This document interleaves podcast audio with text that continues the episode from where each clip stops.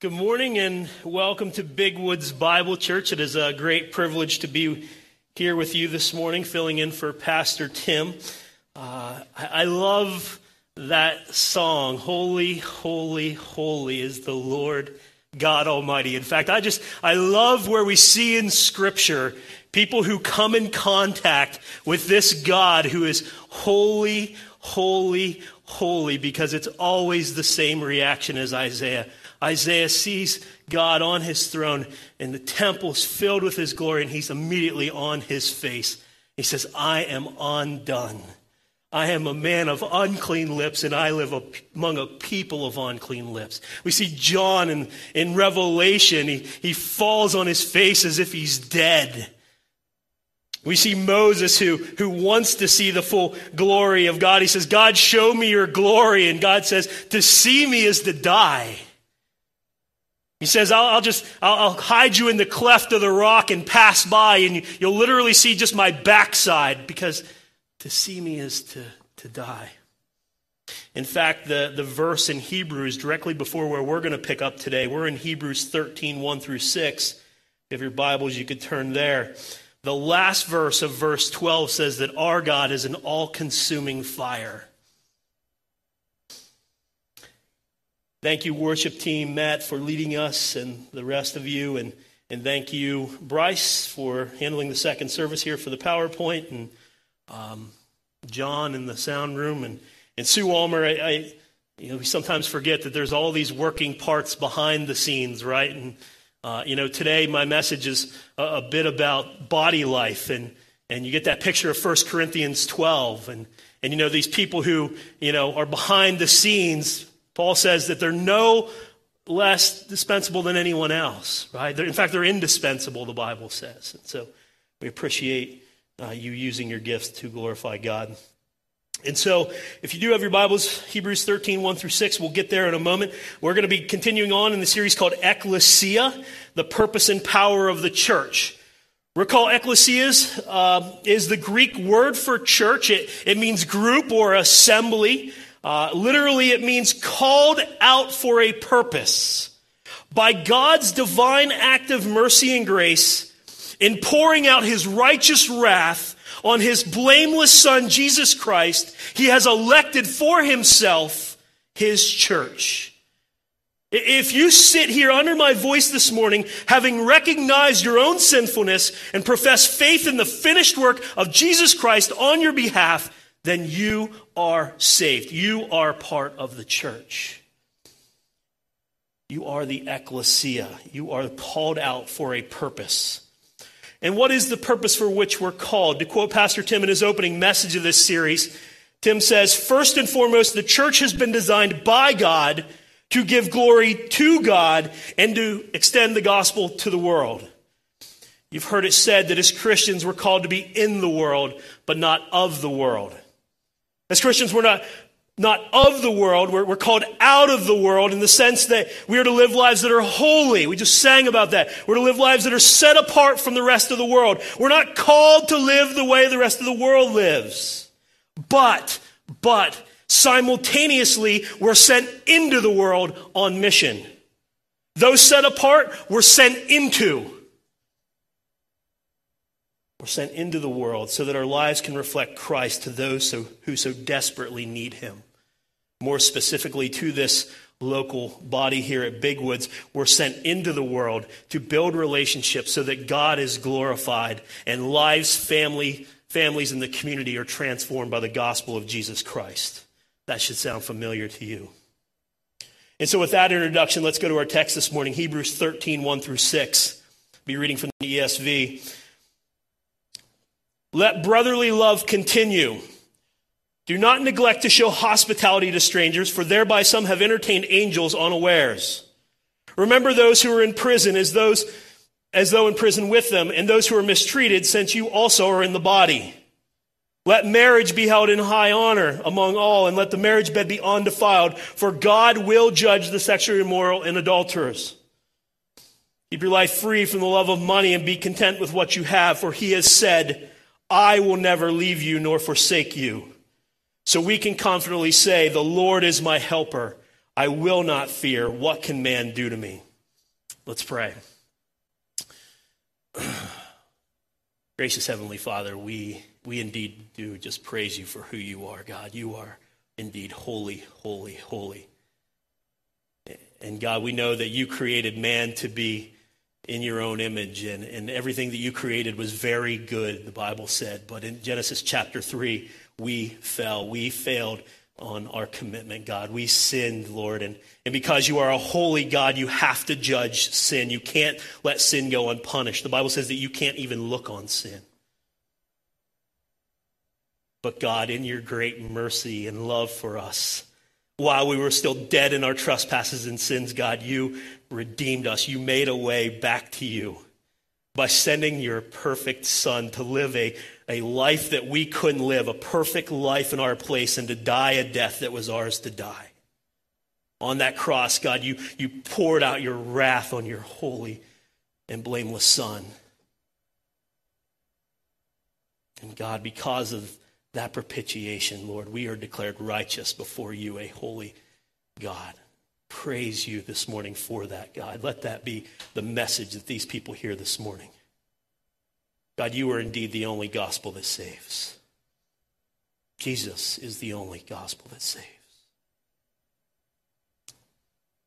God, I pray that at this very last moment you would take anything out of this message that's, that's not of you, Lord. I, I pray that you would get the glory for this time and not myself. Would your Holy Spirit work now in the hearts, God? Do a work that I can't do. In your Son's holy name, amen. And so, over the last few weeks, excluding Father's Day last week, Pastor Tim has been focusing on the promises of Jesus regarding the local church. And each week we've delved into a different I will statement. I don't know if you've noticed that, but we've been, we've been hitting these I will statements directly from the Word of God spoken by Jesus. In week one, it was Matthew 16, 18, where he says, I will build my church. The promise that the church is built on the life, death, and resurrection of Jesus Christ, and the gates of hell will not prevail against it. In week two, uh, Tim was in John 14, 18. He says, I will come to you. The promise that we will not be left as orphans, but that, that God will send the person of the Holy Spirit to us. In week three, it was Matthew 4:19. I will make you fishers of men. The promise that God will equip us to fulfill the Great Commission. And two weeks ago was Luke 21:15. I will give you words of wisdom. And the promise was the big light bulb, as Tim called it, that tough times bring opportunities to be the shining testimony of God's good promises. This morning, our focus will be on God's promise to us in Hebrews, verse 5, chapter 13, verse 5. I will never leave you nor forsake you. You know, we see this same or very similar promise in several places throughout Scripture. But we see it best perhaps in Deuteronomy chapter 31 and verse 6, and then repeated again in Deuteronomy verse 8. The Lord's promise spoken by Moses to Joshua and to all of Israel Be strong and courageous. Do not be afraid or terrified because of them. For the Lord your God goes with you. He will never leave you nor forsake you. We see it again in the commissioning of Joshua just a few pages over, only slightly different this time. Joshua 1:15 says that no man shall be able to stand before you all the days of your life. Just as I was with Moses, so I am with you. I will never leave you nor forsake you.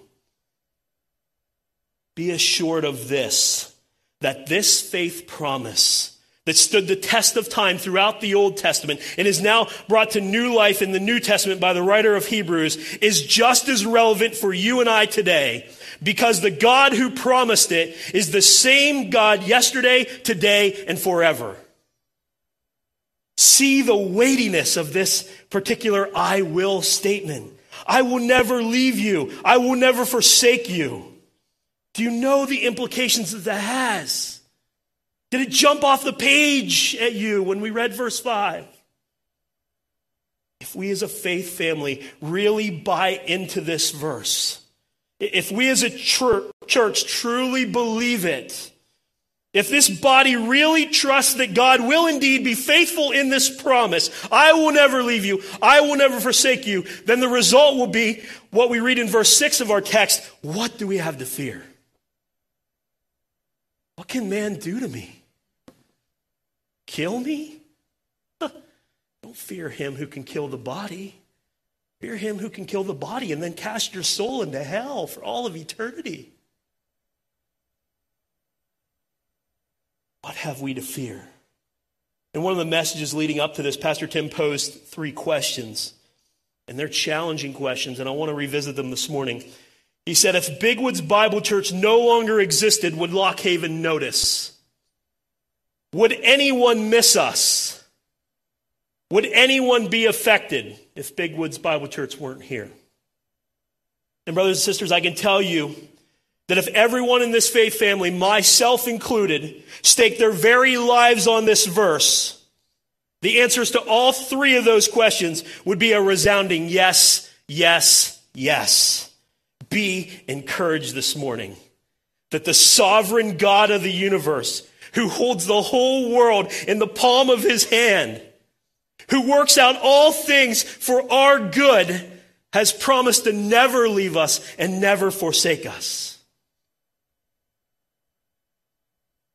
I have three points to share with you this morning, and, and we'll get to those as we work through our text, but they can be summed up by this one overarching truth. I, I apologize, it's not on your sermon notes, but if you want to jot it down, I'll read it slowly and I'll, I'll do it a couple times.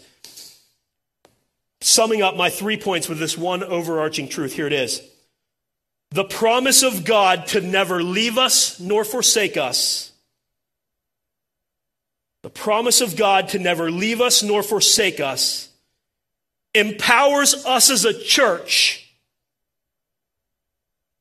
to love unconditionally battle sin transparently, and to give sacrificially.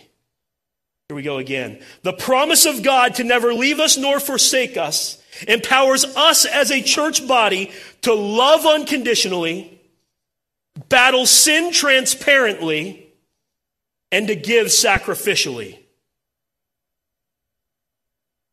And now that we understand the promise that our focus is on this morning, let's go back to our text and see how it applies to biblical fellowship, this thing that we call church. Let's see how it applies to fellowship. Let's see how it applies to our purity. Let's see how it applies to our contentment as it pertains to Hebrews 13, 1 through 6. The writer of Hebrews has spent the first 12 chapters of the book presenting Christ as greater. You folks that just came through the, the small group series know that well. Christ is greater than the angels. Christ is greater than Moses. Christ is greater than Joshua. Christ is greater than the sacrificial system. He is our rest. He is our mediator. He is our great high priest. It's impossible for the blood of bulls and goats to take away sins, but, but by a single offering, Christ has perfected for all time those who are being sanctified. To which we now come to the last chapter in Hebrews 13, where we read. And so here's, here's where the writer picks up. In light of all of that, in light of the fact that Jesus is greater, in light of all of that, we get some exhortations here. This is how, as Christians, we should live. Chapter 13, verse 1, the first exhortation we get from the writer Hebrews is to let brotherly love continue. Let brotherly love continue. True biblical fellowship is defined by love. Simply put, love one another. If we're going to be true in our fellowship of faith here, then we must love each other. We see that again in John chapter 13, verse 34. It says, A new commandment I give you, that you love one another. Just as I have loved you, you also are to love one another. Reading on in 35, by all this, by this, all people will know that you are my disciples if you love one another. As Christians, we're called to exist in the context of relationship. First and foremost, we're to have a relationship vertically with Almighty God that's provided by the covering of the blood of Jesus Christ on us. But then, in light of that vertical relationship with, with Christ, we have this horizontal fellowship with other believers. The way that we worship God has much to do with how we treat other people. I'll say that again. The way that we worship God has much to do with how we treat other believers. You can't have a vertical relationship without a horizontal one. And, and, I'm not somehow saying that we can gain salvation by loving other believers. Uh, loving other believers doesn't gain us salvation, it reveals it. Loving other believers doesn't gain us salvation, it reveals if our salvation is really true. It's the litmus test for it. We see that. You ever ask the question, how do I know if I'm really saved? How do I know if I'm really saved? 1 John 3:14 addresses that pretty well. 1 John 3:14 says, "We know that we have passed out of death into life because we love the brothers." Pretty plain and simple, whoever does not love abides in death. We love the brothers, we're saved. Whoever doesn't love the brothers abides in death. Not my words, Bible. And so I ask you this morning to, to survey your hearts. Do you love other Christians? I mean, take a look around. Are some of your closest friends in this room? Are your closest friends even Christians? Not that we can't have friends that are, are non believers, that's a great mission field, but are your closest friends Christians? Or do you find yourself as one of those people who compartmentalizes their friends? You know, one set of friends here in church on Sunday and a different set of friends Monday through Saturday. And you say, but some of the people in this church just aren't like me. We don't share the same interests. How can I possibly get along with them? It's just like weird talking to them. To which I say, that's the great part about the body of Christ. We can all come from different backgrounds. We can all come from different jobs. We can all have different socioeconomic statuses and, and ethnicities and, and totally different walks of life. The only thing that we may have in common with the believer next to us is Christ, and that's enough. Christ died for his church. The church is the blood bought bride of Christ. How much more of a connection do we need? We know our salvation is true because we unconditionally love our fellow brothers and sisters in Christ. In contrast to this verse, we, we read in 1 John 2:19, they went out from us, but they were not of us. For if they had been of us, they would have continued with us. But they went out that it might become plain that they are not, that they all are not of us. And so that's a little wordy, so let me elaborate. Withdrawing from the fellowship of believers tends to call into question the very sincerity of your original commitment to that group. You don't just quit the things you love to do. In fact, most people try to do them more. Did you know that most professional athletes are, are guarded against playing pickup games in the offseason? There's actually clauses in their contract that prevent them from, from just going out on a basketball court, an NBA player on a, a playground and playing a game of basketball in the offseason, uh, an NFL player going and, and playing a game of tackle football. There's clauses in their contract. And you understand why. The, these teams want to protect their lucrative assets, their, their star players. They don't want them to get hurt.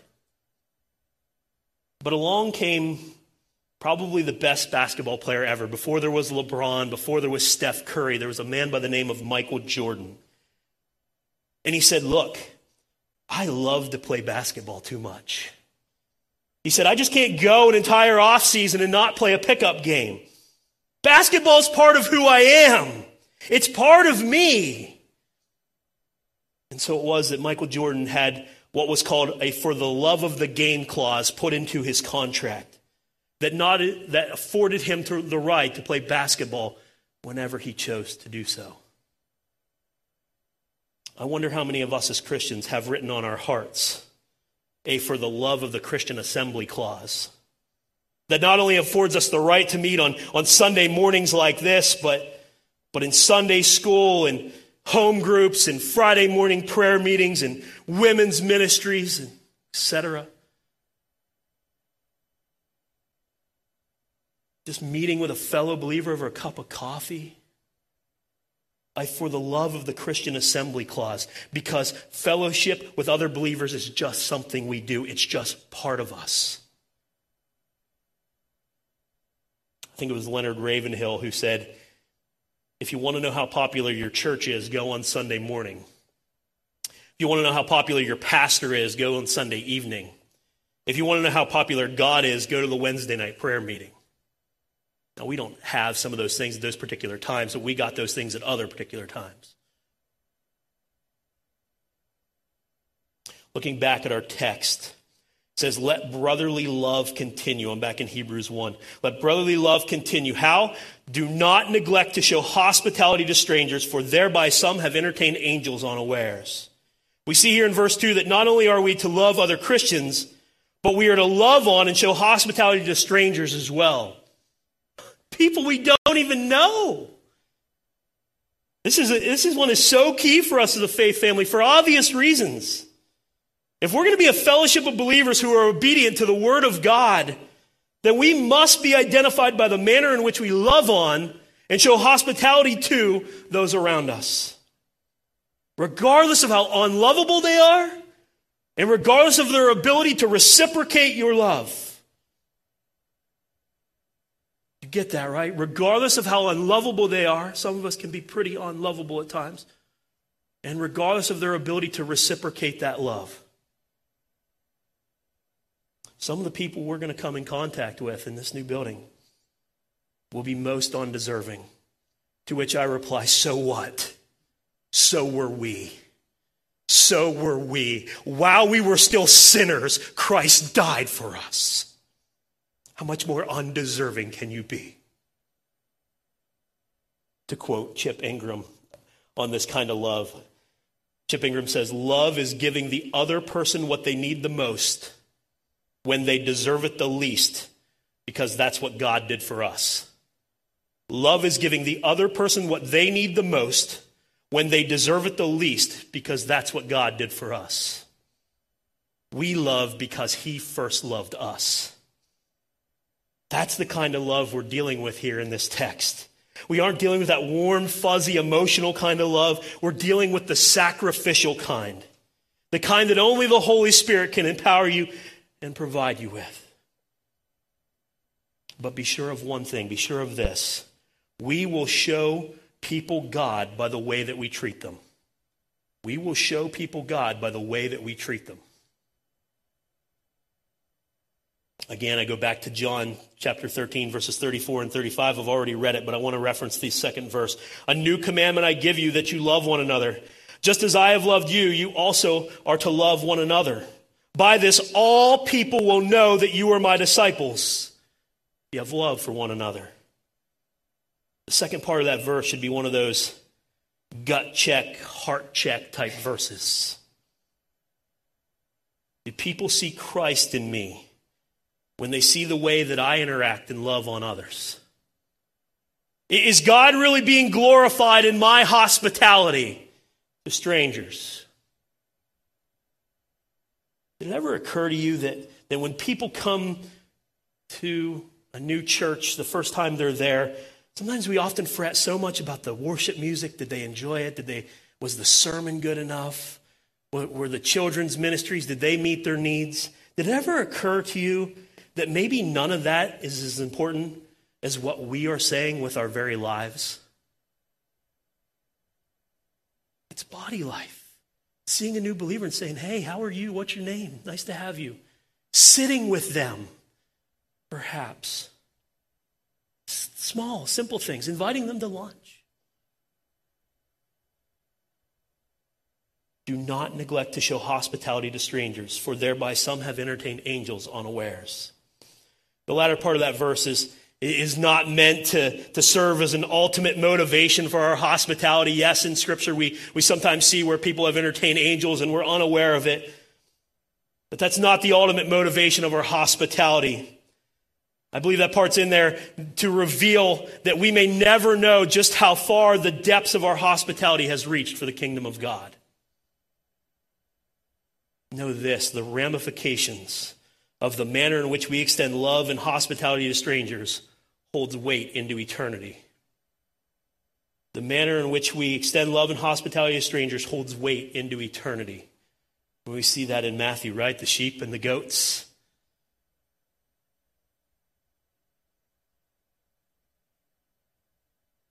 Jesus says, and he will place the sheep on his right and the goats on his left. And And the king will say to those on his right, Come, you who are blessed, my father, inherit the kingdom prepared for you from the foundation of the world. For when I was hungry, you gave me food. I was thirsty, and you gave me drink. I was a stranger, and you welcomed me. Perfect for our text. I was naked, and you clothed me. I was sick, and you visited me. I was in prison, and you came to me.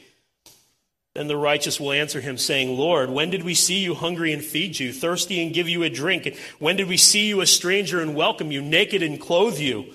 And when did we see you sick or, or in prison and visit you?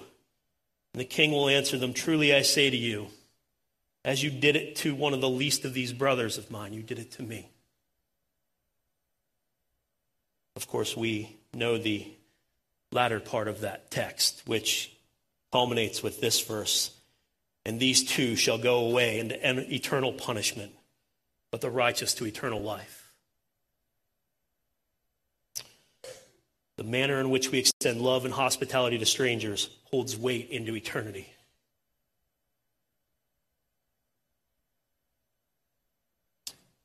And so let brotherly love continue. Don't neglect to show hospitality to strangers. Verse 3 Remember those who are in prison as though in prison with them and those who are mistreated, since you also are in the body. As believers, we should be able to identify with the suffering of others because we should also suffer physical pain and hardship alongside of them. 1 Corinthians 12, verses 25 and 26 speak perfectly to that. There should be no division in the body, but that the members may have the same care for one another. If one member suffers, all suffer together. One member is honored, then all rejoice together. Just think about the object lesson here. If one part rejoices, then the whole body rejoices. But if one part of the body is suffering, then think about that. Your entire body feels bad. And if you don't believe that, go home and just, just take the tip of one of your fingers and smash it with a hammer. I mean, your whole body throbs. What a great object lesson. Your finger's so small. In the same way, when a believer is in need, we should all feel that need. It's called empathy. But what we're seeing here is empathy in action. Galatians 6 2, Aaron referenced it in Sunday school. Bear ye one another's burdens. Bear ye one another's burdens. When's the last time you bore the burdens of a fellow brother or sister in this body? When one member has a need, the rest of us are in need. How can I serve you? How can I specifically pray for you? Hey, can we grab a cup of coffee and I'll just listen and you talk and you cry? How can I meet you at your point of need and just love on you? We are all baptized by one Spirit so as to form one body. We are the body of Christ. Perhaps there's no better example of this than the very beginning of the church that we see in Acts chapter 2. Acts chapter 2 says, And all who believed were together and had all things in common, and they were selling their possessions and belongings and distributing the proceeds to all as they had need. And day by day, attending the temple together and breaking bread in their homes, they received their food in glad and generous hearts, praising God and having favor with all people. And the Lord added to their number day by day those being saved. I'll bet He did. You love on people like that. And so, heart check time is Big Woods Bible Church marked with the kind of fellowship that we see here? Is Big Woods Bible Church marked with the kind of hospitality that we see here? Is, is Big Woods Bible Church, Church marked with the kind of empathy that says, I can see you're hurting, therefore I'm hurting too? Because I can tell you that the community is watching us. Oh, that we would, we would do fellowship and extend hospitality and experience true empathy for the glory of God in this community, for the spread of His great name, not our own. Make note of this. We will never be perfect this side of glory at any of these things. We will never be perfect. Body life can get really ugly when you're working that closely with one another and you're loving on each other that closely. You're going to offend some people. We will not be perfect in this. But when our efforts fail, and when someone lets someone else down, it's, It's not time to go and gossip. It's not time to leave the church. It's time then that we lean into this God who promises to never leave us nor forsake us. Point number one in my sermon is to see the promise of God as it pertains to our fellowship, hospitality, and empathy. I promise the other two go much more quickly. Back to our text, verse 4. Let marriage be held in honor among all, and let the marriage bed be undefiled, for God will judge the sexually immoral and adulterers. In verse 4, we move now from the exhortations concerning body life to an exhortation concerning purity. But have we really? I mean, what good is the fellowship we share if it isn't able to come alongside of another believer in his battle or her battle with sin? And we see that in Hebrews 10, verses 23 and 25. It says, Let us hold unswervingly to the hope that we profess, for he who promised is faithful. And let us consider how we might spur one another on towards love and good deeds, not giving up meeting together as some have been in the habit of doing, but all the more as you see the day approaching. Encouraging one another, all the more as you see the day approaching. The theme of these three verses is very clear. We should not give up hope, but rather we should spur one another on. We should encourage one another. We shouldn't give up meeting together. That just doesn't mean Sunday mornings. There needs to be accountability partners. There needs to be coffee. There needs to be people held accountable. The New Testament's full of these one another statements. If you just go to Romans 12, you'll see a lot of them. Love one another, care for one another, encourage one another, admonish one another, pray for one another, bear ye one another's burdens, live in humility with one another, offer hospitality to one another, confess your sins to one another, spur one another on. You can't one another yourself. Nowhere in Scripture do we see someone make a profession of faith, be baptized, and then sent out to do life on their own. They're immediately placed into a body of believers. Unfortunately, many churches fail up to live, uh, this, live this kind of body life. And, and you know what I think the biggest obstacle is to this kind of body life, the kind of body life that glorifies God? I think it's our pride. And, and I don't want to preach a separate sermon here, but Sometimes Sunday mornings are a really weird time. From the time we get up and the hustle and bustle of the house till we rush through the door of the sanctuary, at some point, we, tend to put on this mask that says, I've got it all together. I've got it. I'm okay. I don't need to let anyone else in. We hide the fact that our, behind our smiles is a brokenness and perhaps even unconfessed sin in our lives. Our response to the question, How are you, is always good. How are you? But we aren't really good. In fact, we're downright struggling. Marriages are struggling. Trapped in sexual purity type sins. We're prideful and we're angry and take it out on our children. And the Holy Spirit cries out in us, Tell someone, let someone in. But our prideful flesh wars against our spirit, and all too often we put on that mask and our flesh wins. We pretend that everything's okay. Love that Casting Crowns song called Stained Glass Masquerade. I'm just going to read the first verse to you because it's very applicable. Is there anyone that fails? Is there anyone that falls? Or am I the only one in church today feeling so small? Because when I take a look around, everybody seems so strong. I know I soon, I'll soon discover that I don't belong. So I tuck it all away like everything's okay. If I make them all believe it, maybe I'll believe it too. And so with a painted grin, I'll play the part again so everyone will see me the way that I see them. Are we happy plastic people under shiny plastic steeples? With walls around our weakness and smiles to hide our pain. But if the invitation's open to every heart that has been broken, maybe then we'll close the curtain on a stained glass masquerade.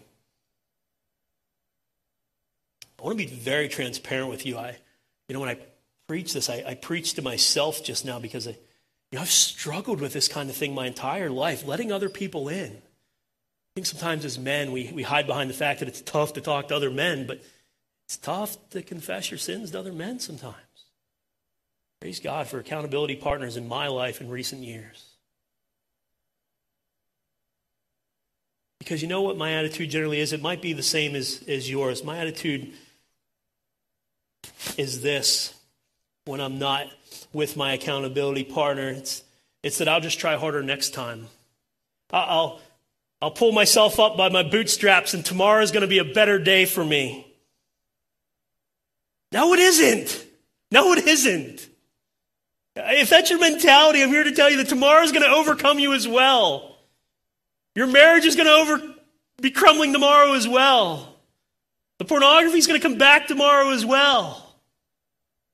The pride's going to come back tomorrow as well. The anger will be back tomorrow. 1 Peter 5 8 says, Your adversary, the devil, prowls around like a roaring lion, looking for someone he can devour.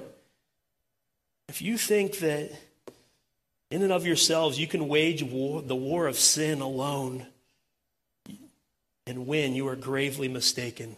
That's what the devil wants you to believe. That's his best game. He wants you to live in secrecy. He doesn't want you to confess your sins to, to a dear brother or sister that will pray for you and hold you accountable. Someone who will ask you the hard questions and, and live life alongside of you. I'm here to tell you this morning you're not alone. You're not alone. You know, they say the church is full of hypocrites. It is. Full of liars and angry people and people who lust, people whose marriages are crumbling. We're sinners in the church, but we're repentant sinners. And you're not alone. You know, the beauty of this, I love the way Matt Chandler puts it. The beauty of the church is that they will help you kill your lion because they're trying to kill their own. We're all dragging around our own lions trying to put them to death. And if you're not, then sin has won you over. Beauty of the church. If we're going to impact this community for Christ, we need to stop dancing the stained glass masquerade. It's time that we take off our masks and be transparent with a fellow brother or sister in Christ. This isn't a social club. The matters that we deal with here mean life or death for all of eternity. We need to trust that in our confession of sin, we need to trust that in our confession of sin, there stands a God who will never leave us nor forsake us. And despite our shortcomings, there's the promise that there is no condemnation for those who are in Christ Jesus. Point number two trust the promise of God in our purity. Lastly, and quickly, I come to verse 5. Keep your life free from the love of money and be content with what you have, for he has said, I will never leave you nor forsake you. And so we finally pick up our, our verse that we focus on. And, and to speak to that, I just want to quote Charles Spurgeon in regards to resources and wealth. Be thou bold to believe, for he hath said, I will never leave thee nor forsake thee. In this promise, God gives to his people everything I will never leave thee. There is no attribute of God that can cease to be engaged for us. Is he mighty? He will show himself strong on our behalf of them who trust him. Is he love? Then with loving kindness he will have mercy upon us. Whatever attributes may compose the character of deity, every one of them, to its fullest extent, shall be engaged on our side to put everything into one, there is nothing that you can want. There is nothing that you can ask for. There is nothing that you can need in time or in eternity. There is nothing living, nothing dying. There is nothing in this world, nothing in the next world. There is nothing now, nothing at the resurrection morning, nothing in heaven, which is not contained in this text. I will never leave thee. I will never forsake thee.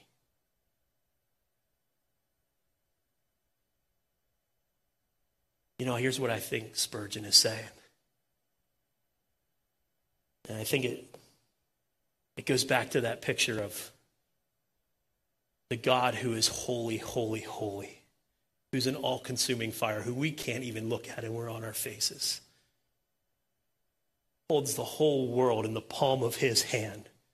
And nothing happens to us here on this earth that doesn't pass by his sovereign hand first. That should be a very comforting fact to you. That should free you up to give sacrificially.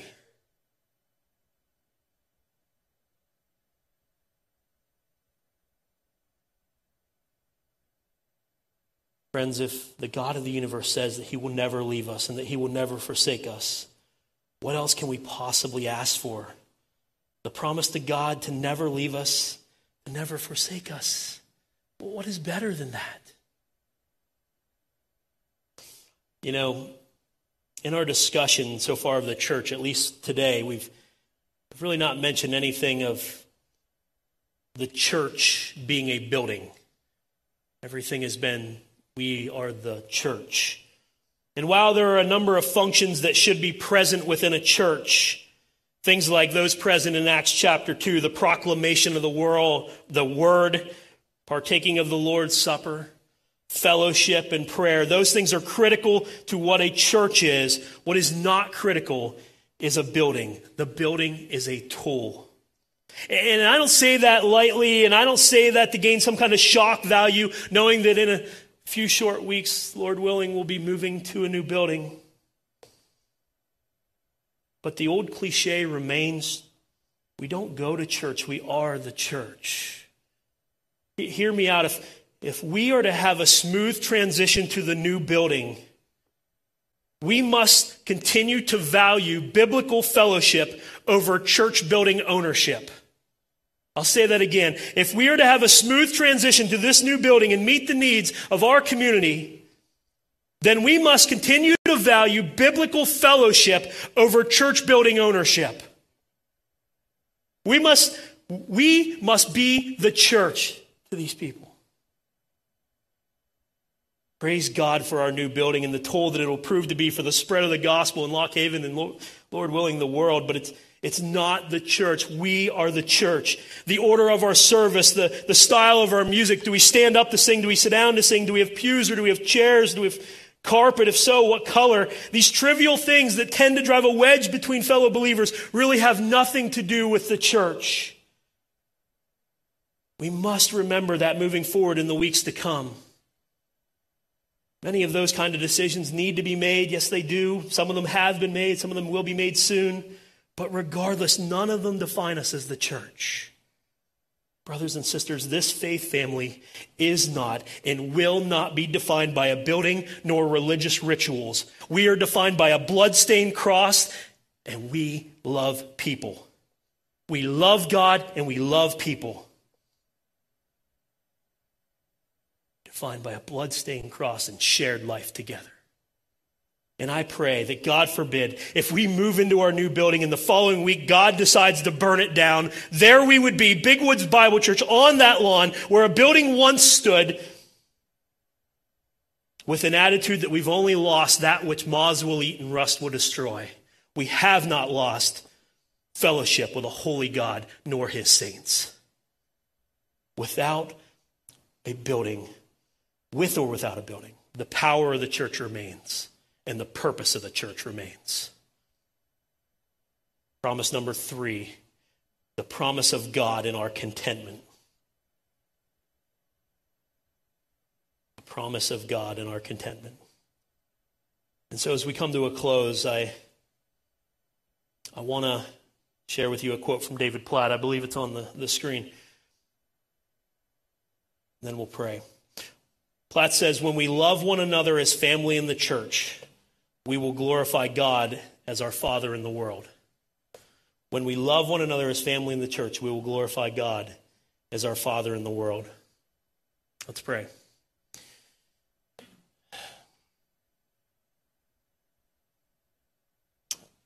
Gracious Heavenly Father, we just thank you for this time, God. I, I praise you for this faith family. who, in, in so many ways, just encourages me on, on a daily basis, a weekly basis. I, I love the men that surround me in my life and my accountability partners. God, I pray that for each one here, that they would have one or two that they can they can confess sins to and they can find true freedom at the foot of your blood-stained cross, Lord. God, I pray for this body as we continue to make decisions about moving and, and the whole construction process, God. I we just entrust that to you. God, I pray that not a dime is spent apart from your sovereign will at that building, Lord. And ultimately, that that building is really just a tool to, for the spread of the gospel, for the spread of your great name in the Lock Haven area. Oh, God, we entrust that to you now. Thank you for this time. Thank you for these people. Lord, I pray that you would go before us this week, Lord, that your Holy Spirit would just reign in us for our edification and for your glorification. We love you in your Son's holy name. Amen.